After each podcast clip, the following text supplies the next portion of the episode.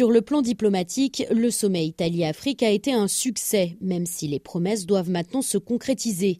Les acteurs économiques africains et italiens ont pu se rencontrer en marge du programme officiel, une opportunité à saisir selon Jacqueline Lydia Micolo, la ministre des PME en République du Congo, présente dans la délégation du président Denis Sassou Nguesso. Sur le plan économique, plusieurs sociétés italiennes sont implantées au Congo dans le domaine de l'agroalimentaire, dans l'environnement, dans la transformation des matières premières. C'est une relation économique qui existe. À travers euh, les priorités que s'est fixé le Congo dans le cadre de son plan national de développement, nous avons décidé de renforcer euh, le partenariat économique avec l'Italie dans ces domaines. Et nous sommes venus avec des entrepreneurs et des artisans. Mais l'Italie qui se voit comme un pont entre l'Europe et l'Afrique met surtout l'accent sur l'énergie, avec un objectif que la production africaine augmente pour qu'une partie de ses ressources puisse être exportée vers l'Europe.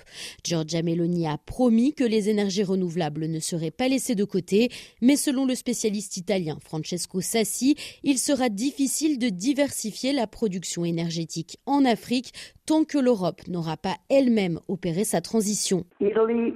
L'Italie dépend déjà tellement du gaz algérien qu'en ce moment, les compagnies italiennes investissent de plus en plus en Afrique, dans des pays comme le Mozambique ou la République du Congo, à la recherche de nouvelles sources d'énergie gazière pour réussir à sortir de la dépendance au gaz russe.